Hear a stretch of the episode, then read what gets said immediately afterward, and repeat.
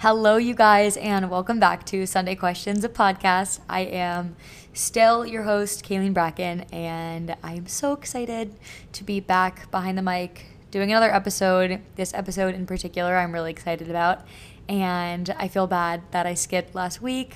I honestly have no excuse, you guys. I just had a busy week. The week got ahead of me. I did not have time to come up with a good podcast. And I very well could have recorded something that was kind of just like a throwaway episode, but I really value only speaking when you truly feel compelled to speak, like you have something to offer the conversation. And last week, I honestly had nothing to say behind the mic. I was pretty at a loss for what I wanted to talk about. And my mom was going to come on the podcast, and then she had to reschedule her trip to Nashville. So she wasn't here to record. And then I had another guest that I wasn't able to connect with. So there are great episodes on the horizon, I promise you. And uh, right now, we're still, again, work in progress. This whole thing is a work in progress. And I so deeply appreciate your patience with me because I know that my cousin texted me and was like, I get so attached to podcasts. And I was so hurt when you didn't post one last Sunday, and I it was like the best text to get because I, which I'm now realizing I didn't respond. So my cousin, if Grace, if you're listening, I love you.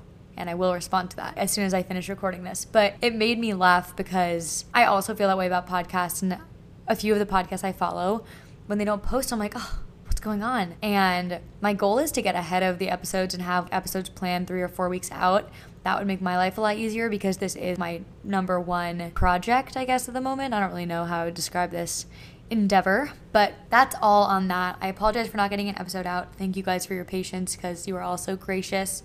And trust me, I know nobody's like waiting on the edge of their seat for these episodes, but it does make me happy when you're like, it's my Sunday tradition to listen to it. You guys are the coolest, and I think you all know I think that. So I wanted to give you guys an update on just the past two weeks because we've been apart for two weeks, which is heartbreaking. Nothing too crazy has happened. I have played three lacrosse games. We won one, lost two. Um, so season is going up from here. And uh, lacrosse has been so much fun. I was telling my mom today that I feel so grateful that I've fallen back in love with the sport because I feel like last year I felt like I did or was trying to and now I just feel so wholeheartedly the way that I did when I was in high school and the way that I did when I was in middle school like so into it and it's just been really fun. I've been having a, a, really good time learning about myself as an athlete, and I feel like I've been doing a better job integrating that part of my life into who I am as an individual and, and taking what empowers me about it and shedding things that maybe are a little bit more challenging. Anyway, that is where I'm at. Lacrosse kind of just like my life right now, which makes sense.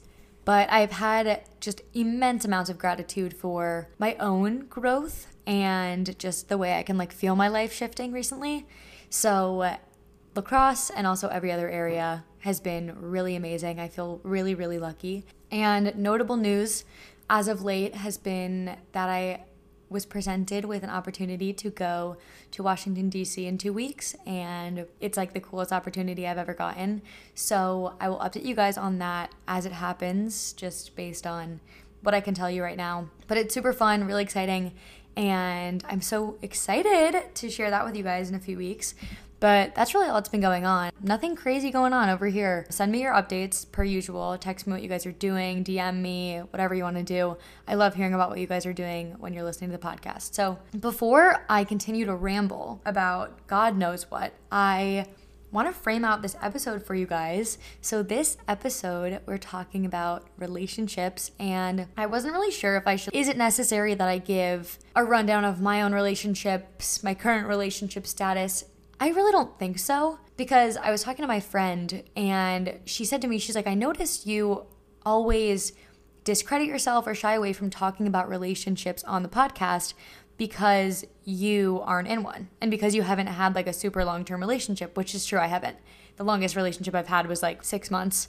And uh, I think I do shy away from giving advice about relationships on the podcast or talking about it from a place of authority more so than I do on my Instagram when people will ask questions about it. So I am now making conscious effort to share my thoughts about relationships because I have learned so much via flopping and just making mistakes in relationships, but also having really great lessons to learn from great relationships that I've had. And I feel like I've made so much growth in my own romantic relationships alongside regular relationships. And uh, I'm excited to talk about this because I think there's so much we can all learn from one another. And truth be told, I do kind of wish that I had like a guest on here who has been in a relationship for a few years, and my friend Nicoletta, who is a rock star and gives the greatest relationship advice ever, will come on the podcast when we get back from the school year because she unfortunately goes to school in Virginia and I still haven't figured out how to have people on via Zoom. So basically, today is gonna be a solo episode talking about relationships, and I have a whole episode breakdown. Basically, first, we're gonna talk about my own relationship flops slash things I've learned about relationships in at the ripe age of 20 years old. And then we're going through an advice session and there were some questions on Sunday questions that I gathered about relationships that I'll answer from a place of honestly curiosity because I don't have all the answers whatsoever. And finally, I asked you guys to submit red flags and you guys went off. First of all, I was dying laughing reading all of these. Like, of course, they are not serious of course, there are no laughing matter, most of them. There are some that are so hilarious. Um, so I decided I'm to rate them. Like, I'm to rate everyone's red flags and see if they're really, you know, how red, are, how red are your red flags. So without further ado, my friends, let's whip out this episode breakdown. The first thing says, open by saying Happy Valentine's Day.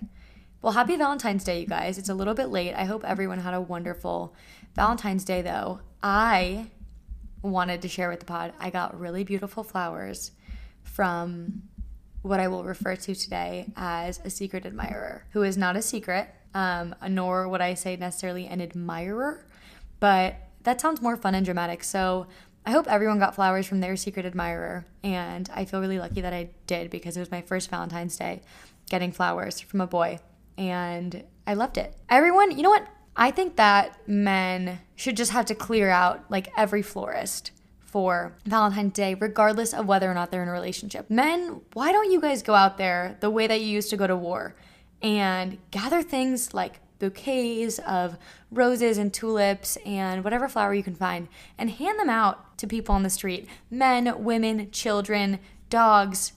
That is a world that I want to live in. And that was a complete tangent, but I really like the idea. So, and also the thing about going to war was a joke. Thank goodness we're safe. Thank goodness you guys are safe. Let us get on with the episode before I continue rambling about random things. So, like I said, I hope everyone had a wonderful Valentine's Day slash Galentine's Day.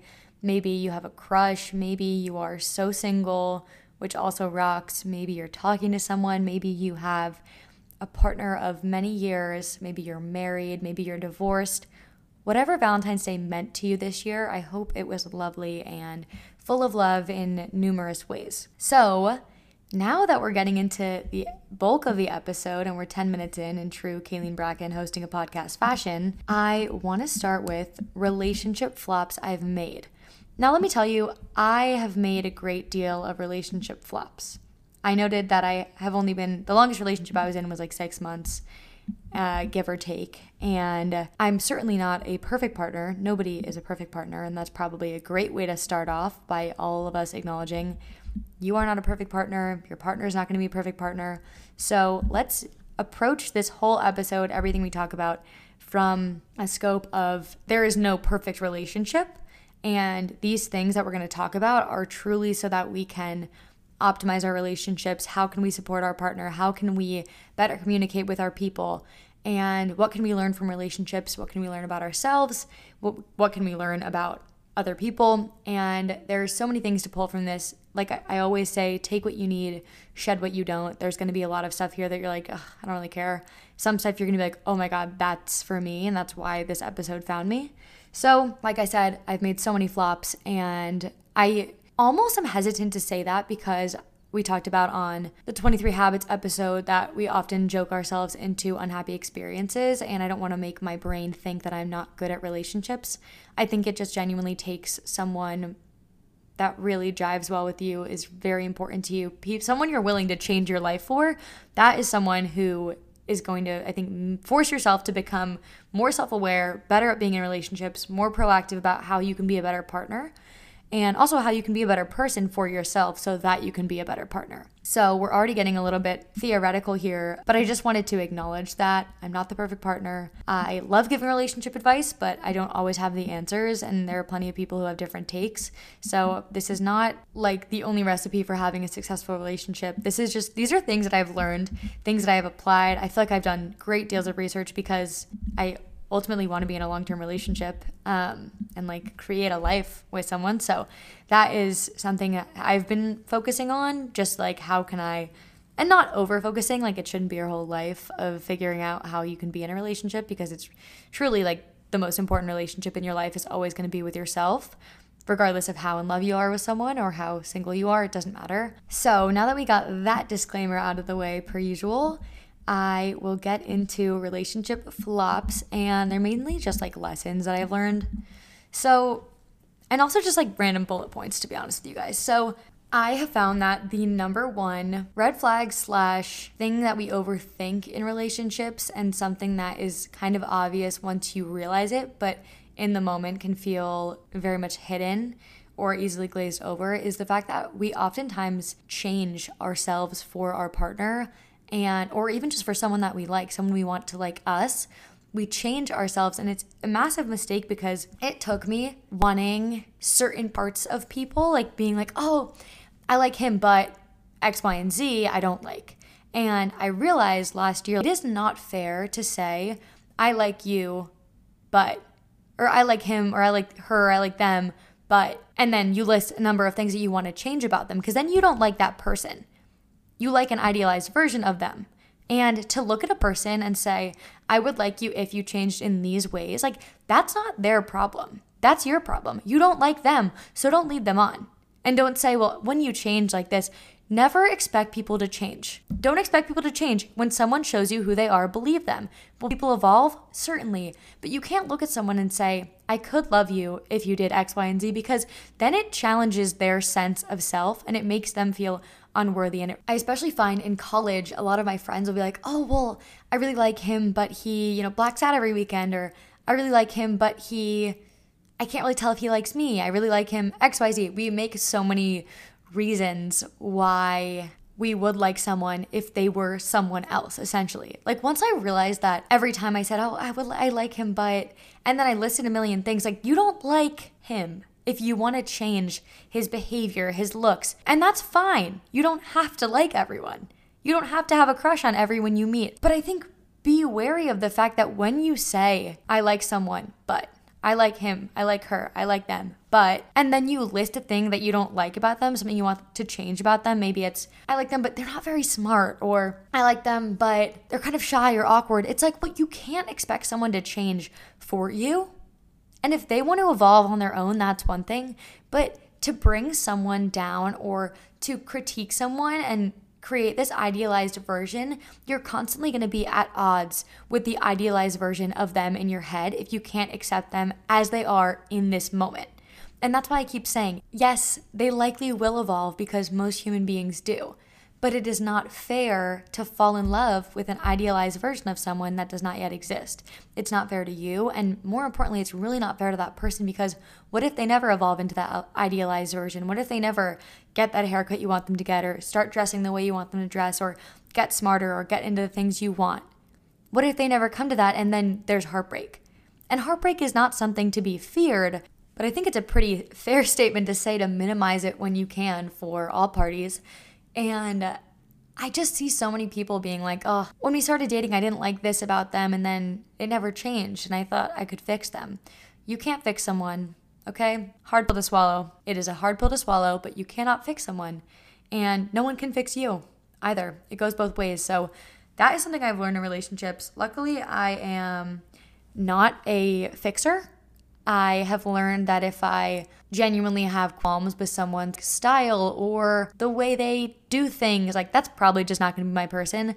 And yes, when I'm with someone that I like, are they perfect? Is there everything that I love about them? There's probably a few things that I'm like, oh, not obsessed with that. But I have learned from my friends who have been in long term relationships when you love someone enough, you're willing to overlook those things. Like, even if they give you a little bit of an ick, maybe you're willing to overlook those things. But if you don't like someone that much, that's when those things are going to become massively disruptive to your relationship, to your feelings for them. And I've had that happen too. I've tried to ignore things that bothered me, and then they've just piled up, and the relationship went to shit because I got uncomfortable or I was like, oh God, I can't stand this person anymore.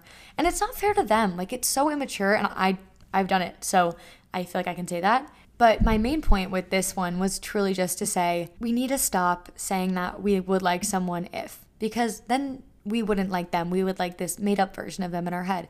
And that's fine too. Fall in love with a made up version of someone in your head, but don't project that onto someone, like a real living, breathing human being, especially if they like you. Like that is just not chill. So in 2023, we're not to fall in love with idealized versions and then project them onto a real living, breathing human being who has some stake in our lives. So the next point that I have says, are they really worth busting your sleep schedule for? Because some are. Some are certainly worth busting your sleep schedule for. But also, if they are, if they're worth, you know, ruining your sleep schedule for staying up late, texting, calling, FaceTiming, whatever, if they are, then they're probably not going anywhere.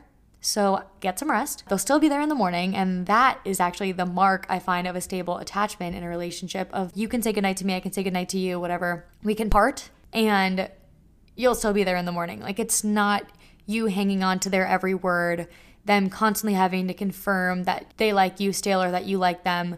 A stable relationship, I think a mark of that is feeling really comfortable parting, not feeling like every time they're gone, they're falling out of love with you. And that's just a sign of an anxious attachment, which is fine, but probably something worth talking to ideally a therapist about because we learn our attachment styles from the way we were raised and the adults in our lives, whoever raised us. So when those things come into relationships, I think it's important to acknowledge like, do I have a stable attachment? Do I have a secure attachment to my partner? Or is there an anxious attachment or an avoidant attachment? And that's a whole nother episode that I actually don't have any expertise on, but I do find it really interesting. So, back to the sleep schedule thing.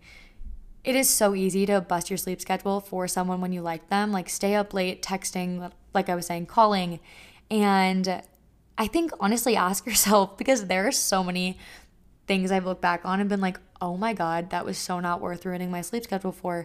But it's fun in the moment. And so I think being aware of is it worth changing my life to fit this person into my life? That's the underlying question. Is it worth changing my routine, my schedule to fit this person into my day? And there's gonna be people who you're like, hell yeah, it is. And that's probably someone that you wanna entertain a relationship with because that means that they mean enough to you for you to alter your life.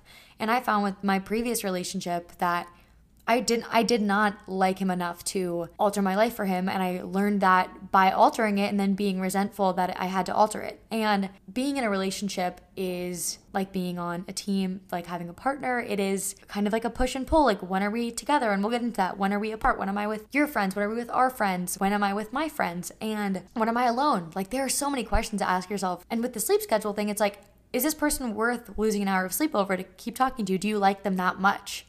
Because that's a beautiful thing. That's really, really special. And when you have that, it feels like magic. But don't ruin your sleep schedule or alter your life for someone who isn't really giving it back to you, who isn't figuring out how to fit you into their life, who isn't adjusting their feelings, their habits, their behaviors to being a partner to you. I just don't think it makes sense. Obviously, yes, it's fun to have a crush and to like text late at night, but if it's going nowhere and you just have a pen pal, at that point, I think it, I'm doing a thumbs down right now, which has recently been the extent of me expressing my emotions is thumbs up, thumbs down. And I'm doing a thumbs down because it's not worth one, losing sleep over anyone really.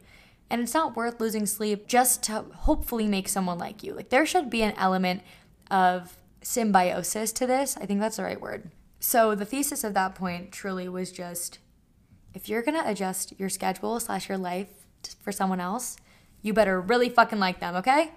You better really like them and they better deserve it. I feel like I'm really protective over the people who listen to the podcast, and I just want the best for all of you guys. So that's why I'm getting a little bit fired up. Next one. Okay, let's talk about the talking stage. You guys, these aren't really flops, to be honest. These are just things I've learned Everyone shits on the talking stage, like another failed talking stage. I think the talking stage is important. And there's so many parents that are like, oh, well, what's a talking stage? I was actually talking to Flower Boy, that's what we'll call him, earlier, and he was like, I think parents just don't understand what the talking stage is because it, dating used to be a lot more like casual. And so parents were like, oh, they're, you know, they date. And you could date like multiple people at a time whereas now it's like you're talking you're talking you're talking oh we're dating and like the big deal is like are officially dating and i think it's interesting because we even use the word dating as a verb like oh are you dating anyone and like oh yeah you know i'm doing some dating and that typically means they're seeing a few people just like casually. But then it's like, oh, when we started dating, and it's all kind of convoluted because no one, every generation talks about it differently. Our generation, so Gen Z, I feel like typically talks about it like, oh, we're talking. And uh, I don't think it's as stupid as people make it sound. Like everyone talks about failed talking stages, and yeah, that sucks. Any failed relationship, whether it is in its early stages or long stages, there's like a little bit of loss there. And you're grieving what could have been versus maybe in a long term relationship, you're grieving what was. And it is just so funny to me that everyone's like, oh, the talking stage. Like, just date. It's like, no, there is, should be a period where you're getting to know someone, especially if you're not going out with someone who is like initially your friend, someone that you meet, and from the jump, you're like interested in them. I think there should be a talking stage. Like, get to know that person, get to know what their day is like, what they're operating. And, and I'm not saying talk to this person day in and day out, talk to them every minute of the day unless you want to, but there should be this stage of talking to someone and getting to know them. And I'm not saying like you should have a pen pal. If someone's just constantly texting you and never making plans to see you, or never, if they're just texting you, red flag. Red flag. Get on the phone. You cannot tell chemistry through text, guys. You cannot. You can think you have banter with someone. I'm telling you right now, unless you get on the phone with that person, you will not know if you actually have true conversational chemistry with them. So if you're texting someone, get on the phone with them. Some people might think it's weird. Honestly, red flag if you can't get on the phone and carry a conversation with someone. So that was my petition to stop sitting on the talking stage because I think that it's important. And I also wrote pen pals, however, are not in play in 2023. So if you want to know more about pen pals, I recommend looking at Tinks's Instagram. Um, she is like my guru on relationship advice, and I feel like she is like a 35 year old version of how I hope to be. Next one if they confuse you, the chances are they are probably confused themselves. I have been on both sides of this. I have been the one who's like, I don't really know if I like him. I don't really know.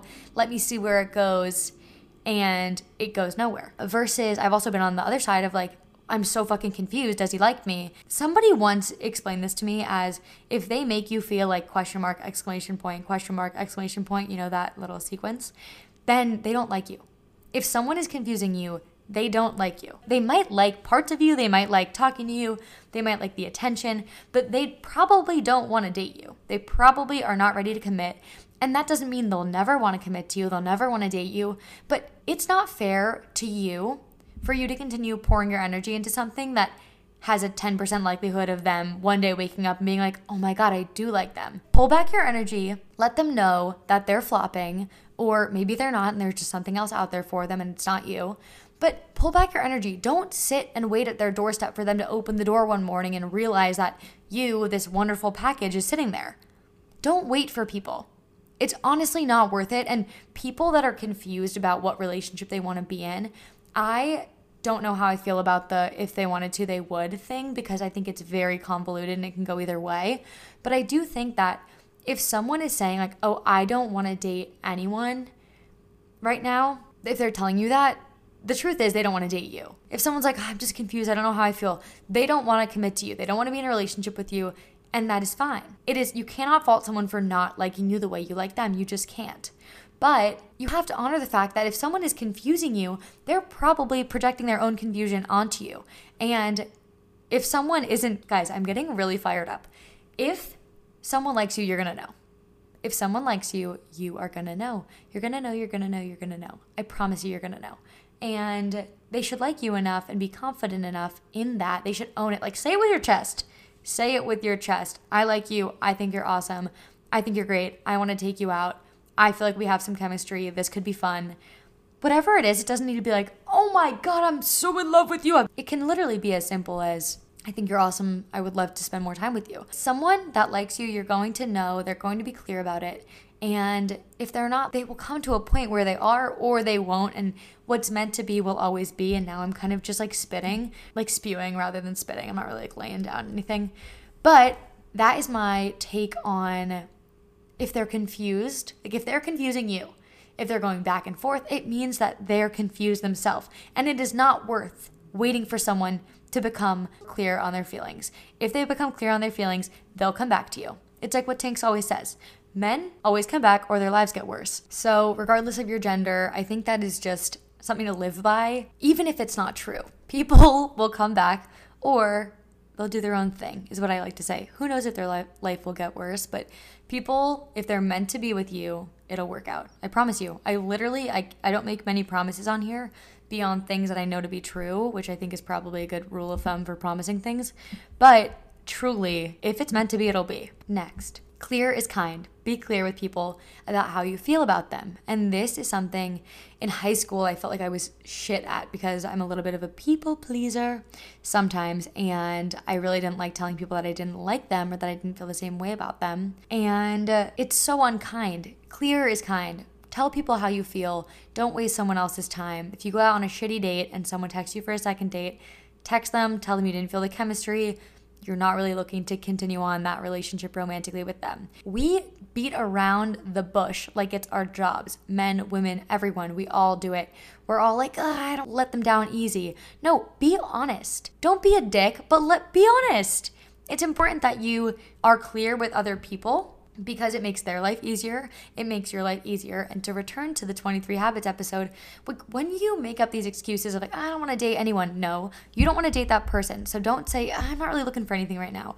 You are not looking for a relationship with that person. So, my advice is, and I know we haven't even gotten to the advice section, but to tell people, like, be clear with them because then you save your time. You're not leaving these crumbs that we talked about in the 23 Habits episode of it's like the classic tale of someone saying, like, oh, I don't want to date yeah, I don't want to date anyone right now. And then two months later they have a new girlfriend.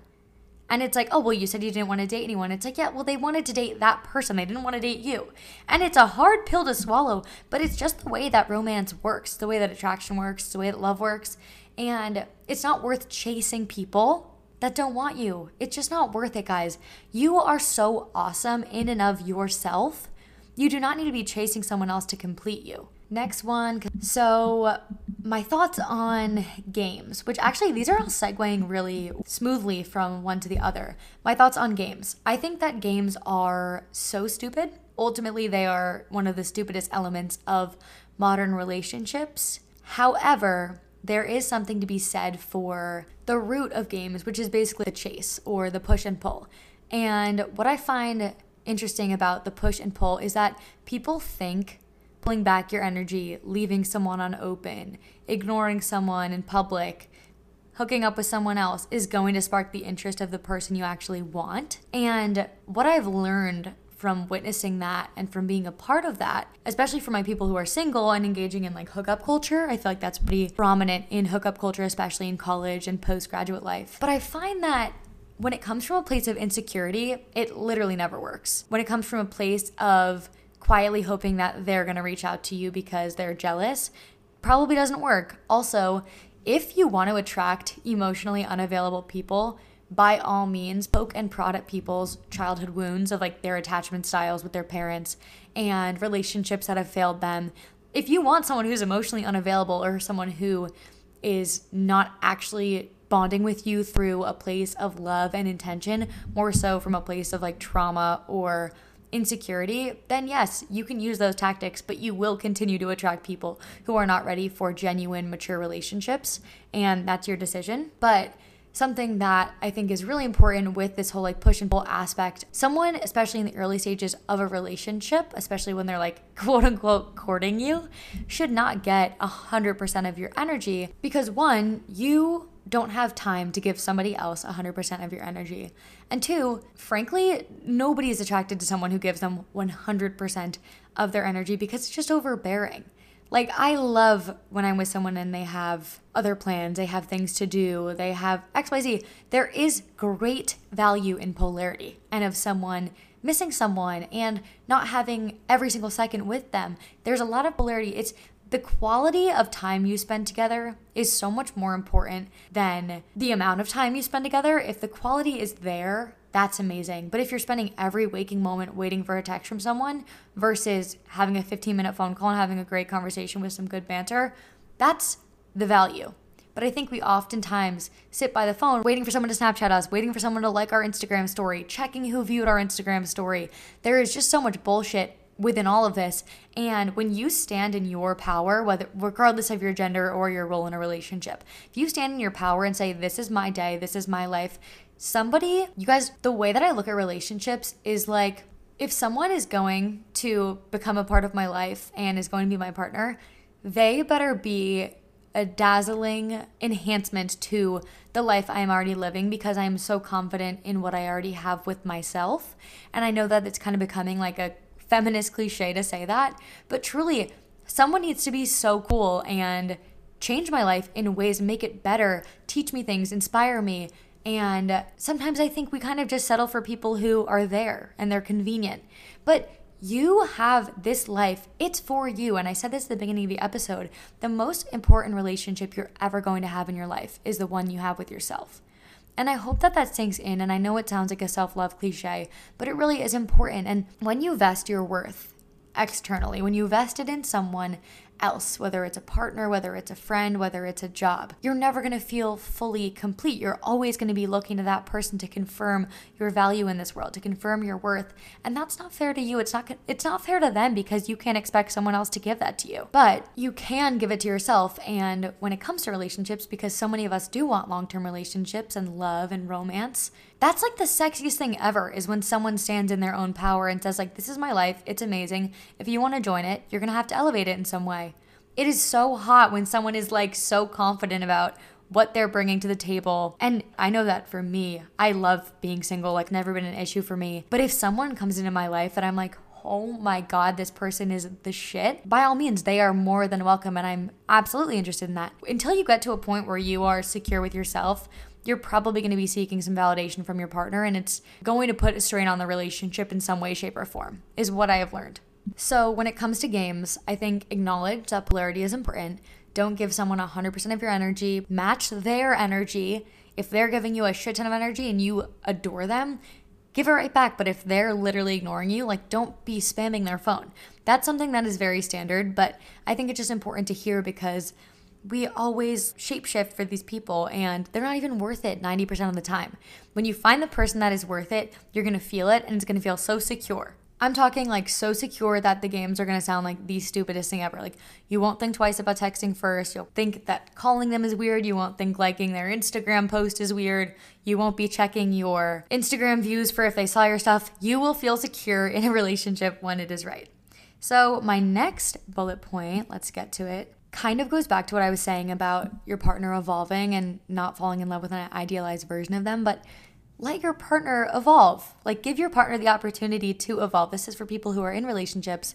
That's how you achieve longevity. And I have parents who are no longer together. It's so interesting because I think oftentimes why marriages don't work out, and I'm not the expert, I've never been married, is because you fall in love with this one version of a person, and then as they evolve into a completely different person, which over 20, 30 years, it is bound to happen, you're shocked by that evolution, or you protest that evolution quietly, and you're like in shock of how this person has changed. Is this still the person that I love? Especially if they're growing and maybe you're not growing at the same rate as them, which is fine, but I think a lot of people will stunt their partner's growth. And Mel Robbins talked about this on an episode, which is great, but talked about how in a relationship, the number one thing that is critical to a healthy relationship, especially a marriage when it's evolving and you're getting older and your life is changing in a number of ways. Maybe you're buying homes, maybe you're having a kid, maybe you're changing jobs. There's so many factors as we get older, I think, that are really important to consider. But Mel Robbins talked about how the one thing that she wished she had learned earlier was a critical part of a relationship is supporting your partner's goals. And if you don't know your partner's goals, how can you support them? And oftentimes, what we need to do to achieve our goals is evolve into a version of ourselves that can achieve them. And so, naturally, when you find out your partner's goals, if your partner says, I want to write a book, and right now they have never written more than a five page essay, the partner you're committing to when you decide to be in a relationship with that person is someone who you now know wants to evolve into a version of themselves who is grown enough to write a full book. And that's something that I think a lot of couples overlook. It's like, well, you wanted to have three kids and we had three kids well, what were their other goals? What did they want to do? What did they want to see? How do they want to change their life? And I was just thinking about this. I feel like I want in my wedding vows to be that, like, I hope that I fall in love with every new version of you every day, every evolving growing, whether you're in pain or you are absolutely euphoric, I want to fall in love with you again and again. And that is a really beautiful thing to feel about someone. But even more importantly, it's a really beautiful way to dedicate a commitment to someone and say, I believe in every version of you. And I believe that there is something I will fall in love with in every version, even if every evolved version is not my favorite. Maybe there'll be stages where I'm like, oh God, this is really just, they're changing. I can feel it. I'm uncomfortable with it. I don't like change. What's going on with my partner? My advice is that if you cannot imagine continuing to love someone as they evolve, then they're probably not the person for you. And obviously, you can't predict someone's evolution, what it'll look like, what it'll feel like, how it'll impact your relationship. But there is something to be said for the fact that people are going to change. Naturally, people are going to change. Can you keep falling in love with that person every day? And if you're like, no, I fell in love with this 21 year old frat boy and he's someday going to be a 30 year old man, someday he's going to be a 40 year old man, and he'll probably have changed, then maybe that's not the person for you to be with long term. And that's not a bad thing. Like I keep saying, it's fine, but just learn what's for you and what's not for you. Next is you don't have to be entirely similar to your partner. This is a mistake I've made. I've been like, oh my God, we're literally the same person. He's perfect. And then it doesn't work out. First of all, chances that they're the same person as you, very unlikely. You don't have to like all of the same things as the person you like or as your partner.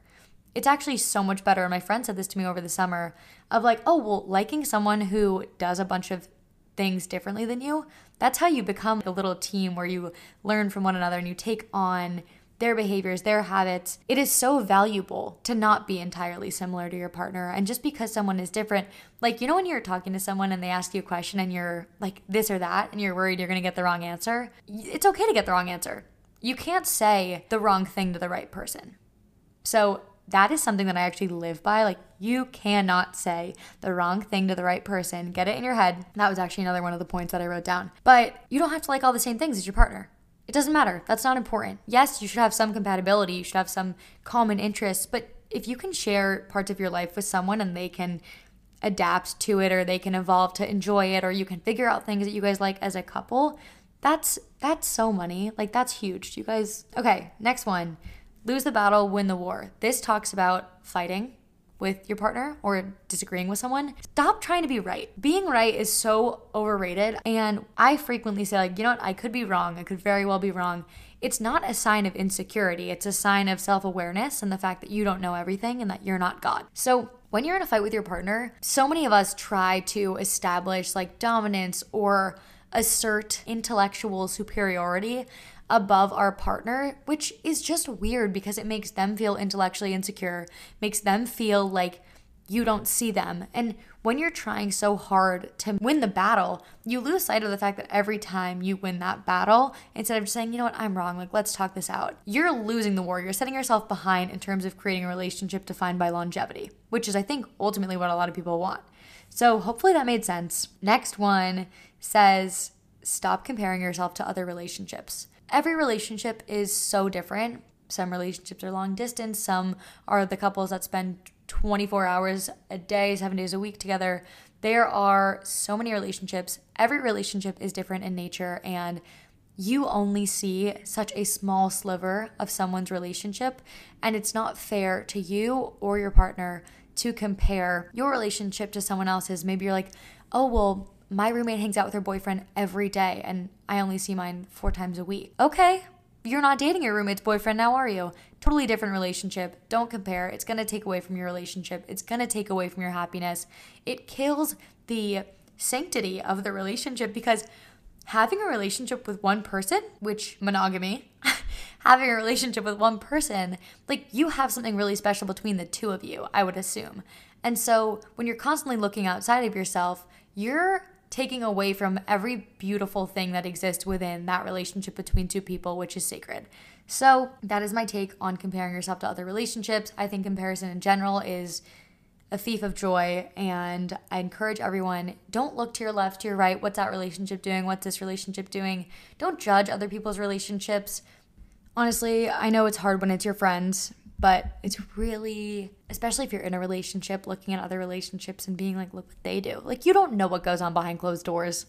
You don't know what happens between the two of them. And it is just a bad habit to get into to constantly look left and right at other people's relationships and judge or assume. It is just harmful. Okay.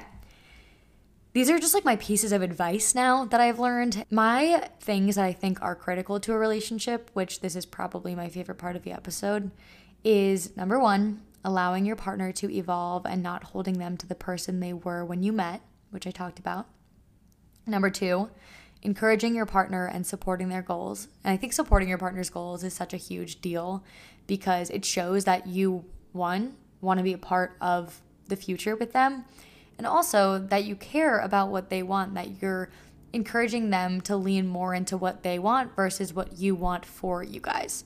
So, next, I think this is so critical is open communication about sex. If you are in a romantic relationship with someone and you're not having an open communication about sex, I think you are missing out on a huge element of a healthy relationship. And I listened to Tinx's podcast today on why you should never fake an orgasm. And I really think everyone should listen to it, regardless of your gender, regardless of your sexual orientation. There is so much value in listening to that podcast and just learning about how many people are not vocal in the bedroom and sex is supposed to be like fun and hot and awesome and memorable. And when you're not vocal about telling someone, like, this is what I like, this is what I don't like, you're missing out on what could be a really awesome sexual experience. And everyone deserves to have awesome sex.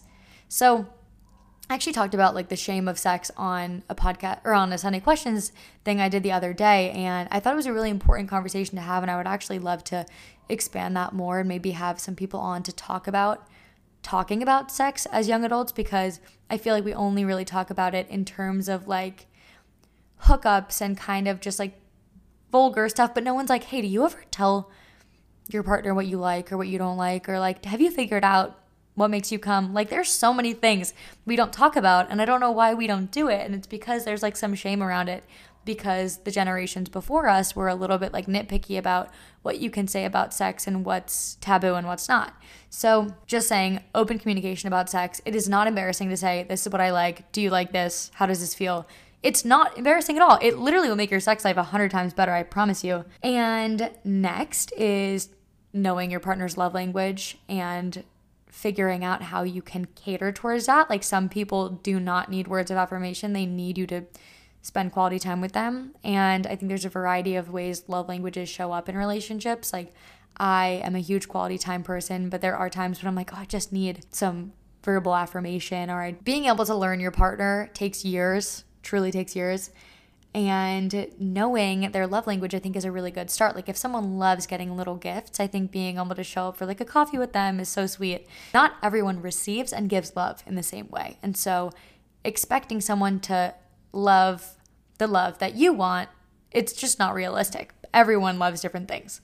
So, critical to a relationship is having a partner who embraces your evolution, accepting your own evolution, making sure that you continue to evolve as a person and make an effort to evolve still within the relationship as an independent individual. And yes, you can be in love and still be independent, they exist. Uh, but I think it's so important to be able to develop yourself outside of a relationship just as a human being so that you can show up as your best self in that relationship and have a partner who accepts that just the way that I hope all of you guys do with your partners or future partners. And then after that is this one I think is hugely important is having a balance between time together, time alone, time with your friends, and time with collective friends. So I stole this from Jay Shetty who if you're looking for relationship advice, let me tell you this man has so much wisdom to share, especially in relationships. He just wrote a book called Eight Rules of Love, which I need to order.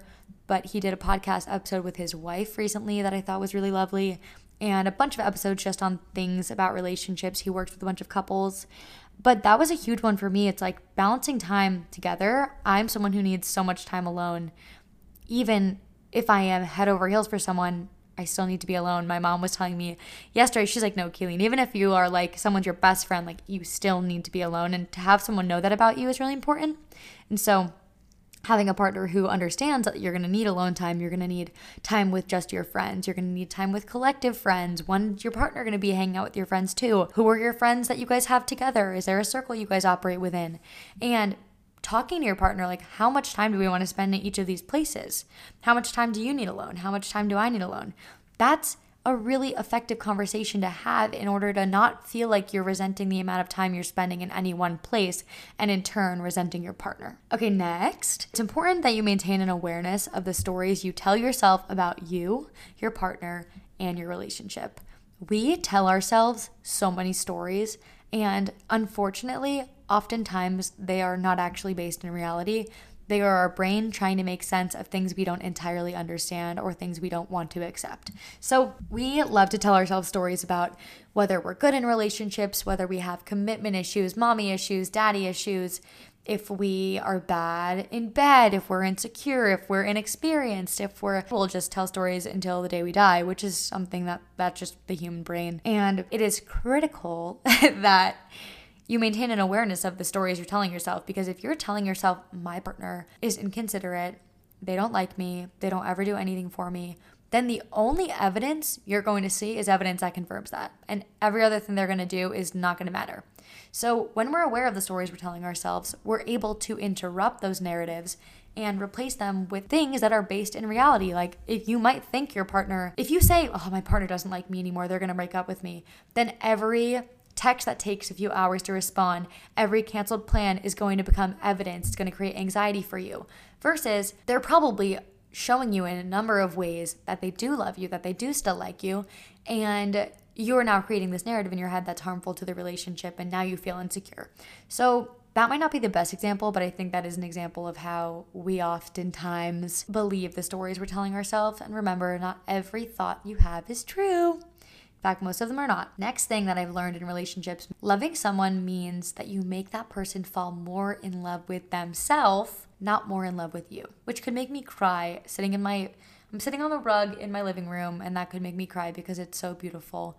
And to love someone enough that your goal in the relationship is to make them love themselves more. You guys, that's beautiful. And I want to apply that more in my life. So, you pursuing a relationship with someone is not you trying to make them fall madly deeply in love with you, so obsessed with you. But when you make someone fall more in love with themselves, I will say the upside is that they will project that love right back onto you. And so you'll feel loved, they'll feel loved, they'll feel secure, you'll feel secure, and it'll be beautiful. Next, this is my last piece of advice uh, before I get to this advice session is never argue over text. If you're in a relationship, if you're in the talking phase, if you're in a situationship, as they've been calling it, never argue over text. It's just not productive. You really can't tell someone's tone. Also, when you have that much time to think about what you're gonna say and to plan it out, and you see the three text bubbles and you're waiting for someone to text back, maybe someone has their read receipts on, maybe someone doesn't, it becomes this weirdly nuanced technological argument that holds way more gravity than it should. When you have a conversation with someone in person, it is so much more productive. Worst comes to worst, have a conversation on the phone. Now, ladies and gents and friends of the program, we are getting into questions for the advice session. So, these are questions people asked for advice. I'm sure I'll probably reiterate a few of the things I already said. Number one, how to keep yourself from resorting to old toxic habits in a relationship. Well, first, acknowledge the old toxic habits. Name them if you need to. Talk to your therapist about them if you have one. But write them down. Acknowledge what you do that's toxic in a relationship.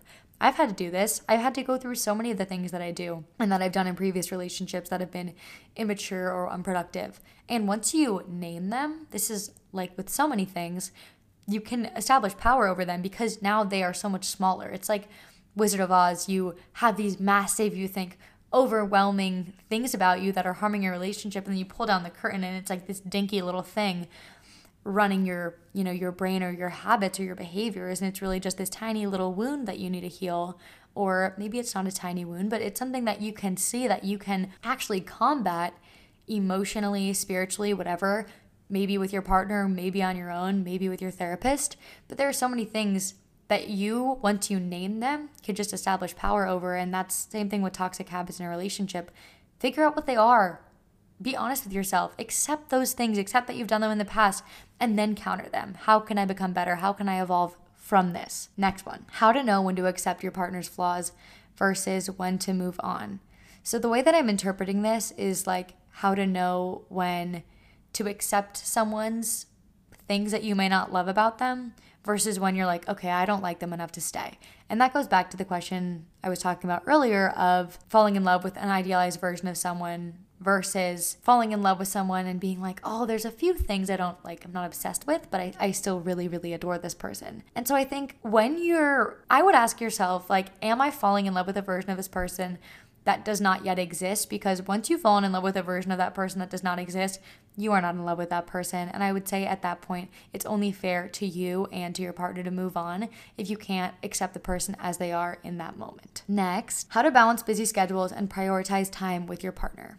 Once again, I would ask you to return to the balance of time together, time alone, time with your friends, and time with collective friends, and also acknowledge that we conceptualize time. Oftentimes we say, oh, well, if they want to spend seven hours with me, they must love me. And if they want to spend one hour with me, they must be pretty stingy with their time. What you need to focus on, I would say, is the quality of the time you're spending together. So, what are you doing? Is it something that's creating chemistry? I recently was thinking about how when you're watching a movie with someone, especially on like the first few dates, that's not really something that creates chemistry. Whereas when you're out and about and doing something maybe more active, that can create chemistry because there's more opportunity for connection versus just like staring at a screen next to someone. Like, yes, there is physical intimacy involved in that, but what are you doing with the time you spend together? Like, yes, plenty of people have busy schedules. And I think one thing that I've always compared myself in my relationships to is like, I'm not someone who spends all of my time with anyone, not with my mom, not with my best friends. I, regardless of who is in my life, I still need time alone. I still love to do things independently. And then I look to relationships with the, the kind of people who love to spend every minute with their partner, and I'm like, do they they must be better at relationships than me they must like their partner more than i've ever liked my partner and that's just not the case people just have different styles and comparing is never going to help and so my advice would be prioritize quality time and that sounds like kind of just a throwaway phrase, but like, what are you doing with this person? How are you guys connecting more? How is your relationship growing? You don't have to spend every single day together. You can find time amidst your schedules. And again, there's gonna have to be some adjusting. Like, busy is a word that we overuse. I prefer to use abundant, but busy is a word that we most definitely overuse. We're like, oh, I'm so busy. There is time in the day if you wanna make time. And like I said, quality time. An hour of quality time is going to be better than seven hours of doing next to nothing and not actually expanding your relationship with this person. So, next question How to approach vulnerability with someone you like? My immediate thought number one, clear is kind. So, being kind to someone, part of being kind to someone is being clear with them. And when you're being vulnerable with someone you like, and I assume you're kind of referring to telling someone you like them, I don't think you have to make it a big proclamation. And that's we often put so much gravity in this moment of like I like I like a lot of people.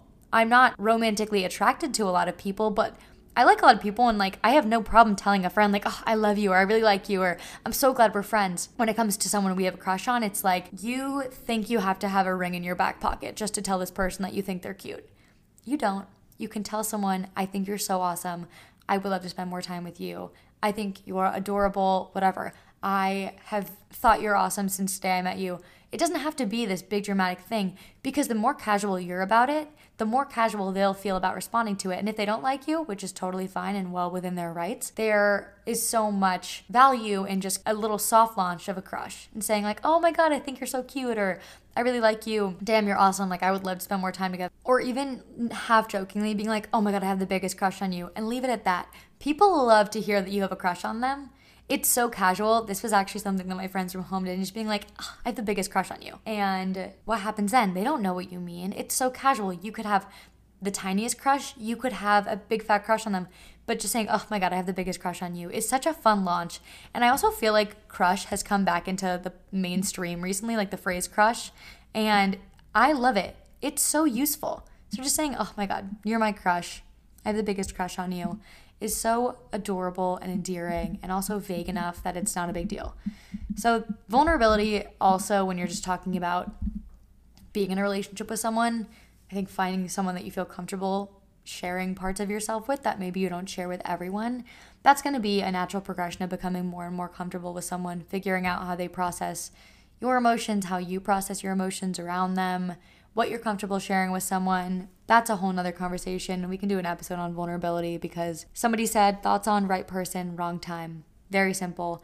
Nothing that is for you will ever pass you. Next, I try so hard in potential relationships and come across as obsessed. Advice. Honestly, is most people are not super into people who come across as obsessed. It's like I was talking about, polarity is really valuable. Use it to your advantage. Use polarity to your advantage and pull back your energy, match their energy because people love attention so much that if you are coming across as obsessed, the minute you and this I feel bad guys because this kind of is coming across as a game, but pull back your energy not so that they will then lunge at you, but so that you can protect your own peace. But oftentimes, people are engaged enough with the people who are giving them attention, whether they actually are into them or not, that you will see some sort of reaction if they actually realize they did want your attention or they do like you. But I would just say pull back your energy. If you're coming across as obsessed and someone is not reciprocating that obsession, it's probably not the person for you. And also, I think that is something worth talking to I keep referencing a therapist. Therapists are truly the best talking about relationships because they can expand the scope of like, okay, well, this is what you're doing in this relationship. How does it apply to your life in general? But I think if you're coming across as obsessed, it probably is a projection of something you feel like you're missing. I oftentimes find the people who come across the most obsessed in relationships are the people who want so badly to have a relationship and they feel like that will fill some sort of need for them. So, Remember, a relationship is just like a bedazzler, glitter added to your life, but it's not necessary. You are still an amazing, worthy human being. You do not need a partner to complete you.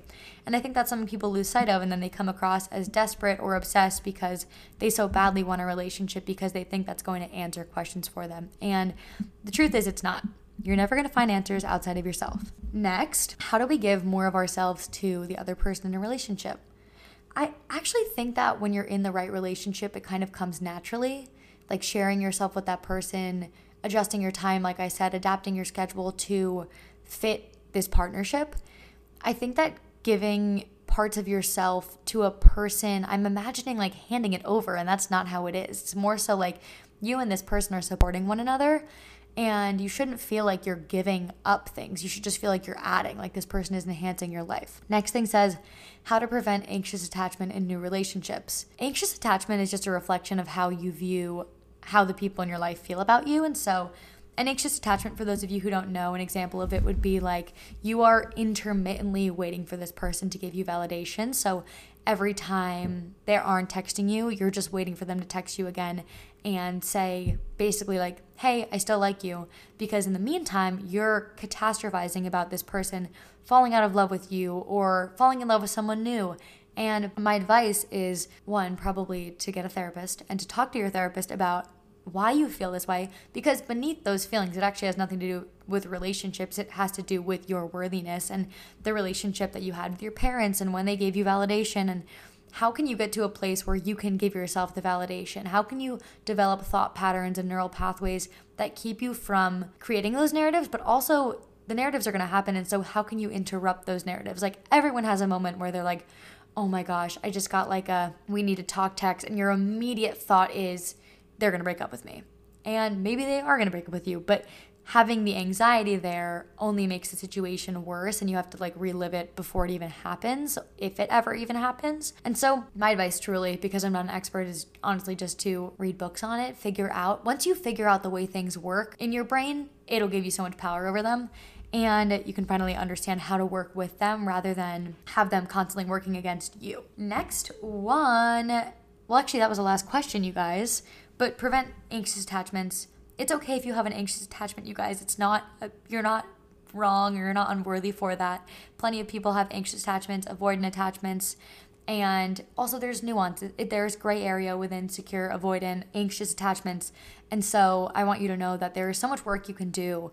And even wanting to do the work to come away from an anxious attachment is a step in the right direction. So I'm proud of you. And it's hard. It's hard feeling like you constantly need someone else to validate you and doesn't make you any less of a partner because of it. But I do think that is your, it's your responsibility to tackle that. It's your responsibility to talk to someone about it and to be proactive about establishing a more secure attachment and, and interrupting your anxious thoughts about the relationship. So, to finish off the episode, and transparently, guys, I just went to dinner and then came back. So, if I sound a little monotone, that is why. And dinner was lovely. I had dinner with my mom. So, to finish off the episode, I'm gonna go through the red flags that you guys sent in, and uh, I'm gonna go through them and I'm gonna rate them on a scale of 1 to 10, 1 being the least egregious, like I could live with it, um, 10 being probably don't go near this human being. And I will acknowledge that most of these are about men. So take that as you will. Okay, starting off strong with doesn't have